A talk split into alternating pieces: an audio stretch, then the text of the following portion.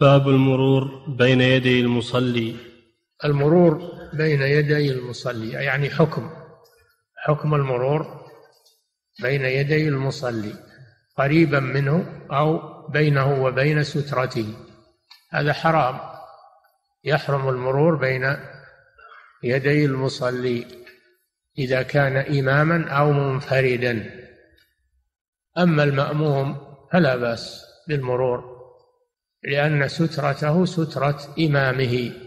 وسيأتي حديث ابن عباس أنه مر من أمام الصف على حمار. أنه مر من أمام الصف على حمار ولم ينكر عليه الرسول صلى الله عليه وسلم. فالمأموم سترته سترة إمامه فلا بأس بالمرور بين يديه. وأما. وأما الإمام والمنفرد فيحرم. المرور بين أيديهما في الصلاة. نعم.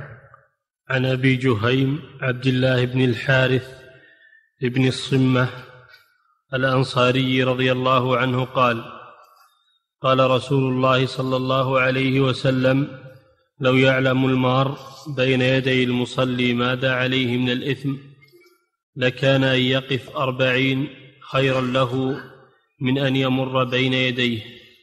قال أبو النضر لا أدري. قال أربعين يوما أو شهرا أو سنة. نعم. قال صلى الله عليه وسلم لو يعلم المار بين يدي المصلي ماذا عليه من الإثم يعني من الإثم العظيم لكان أن يقف أربعين خيرا له من أن يمر بين يديه. أربعين ولم يبين ما هي الأربعين. ولذلك قال الراوي لا أدري أربعين يوم أو أربعين شهر أو أربعين سنة. وعلى كل حال مدة طويلة. يقف أربعين حتى ولو أربعين يوم. مدة طويلة. فهذا دليل على شدة تحريم المرور بين يدي المصلي.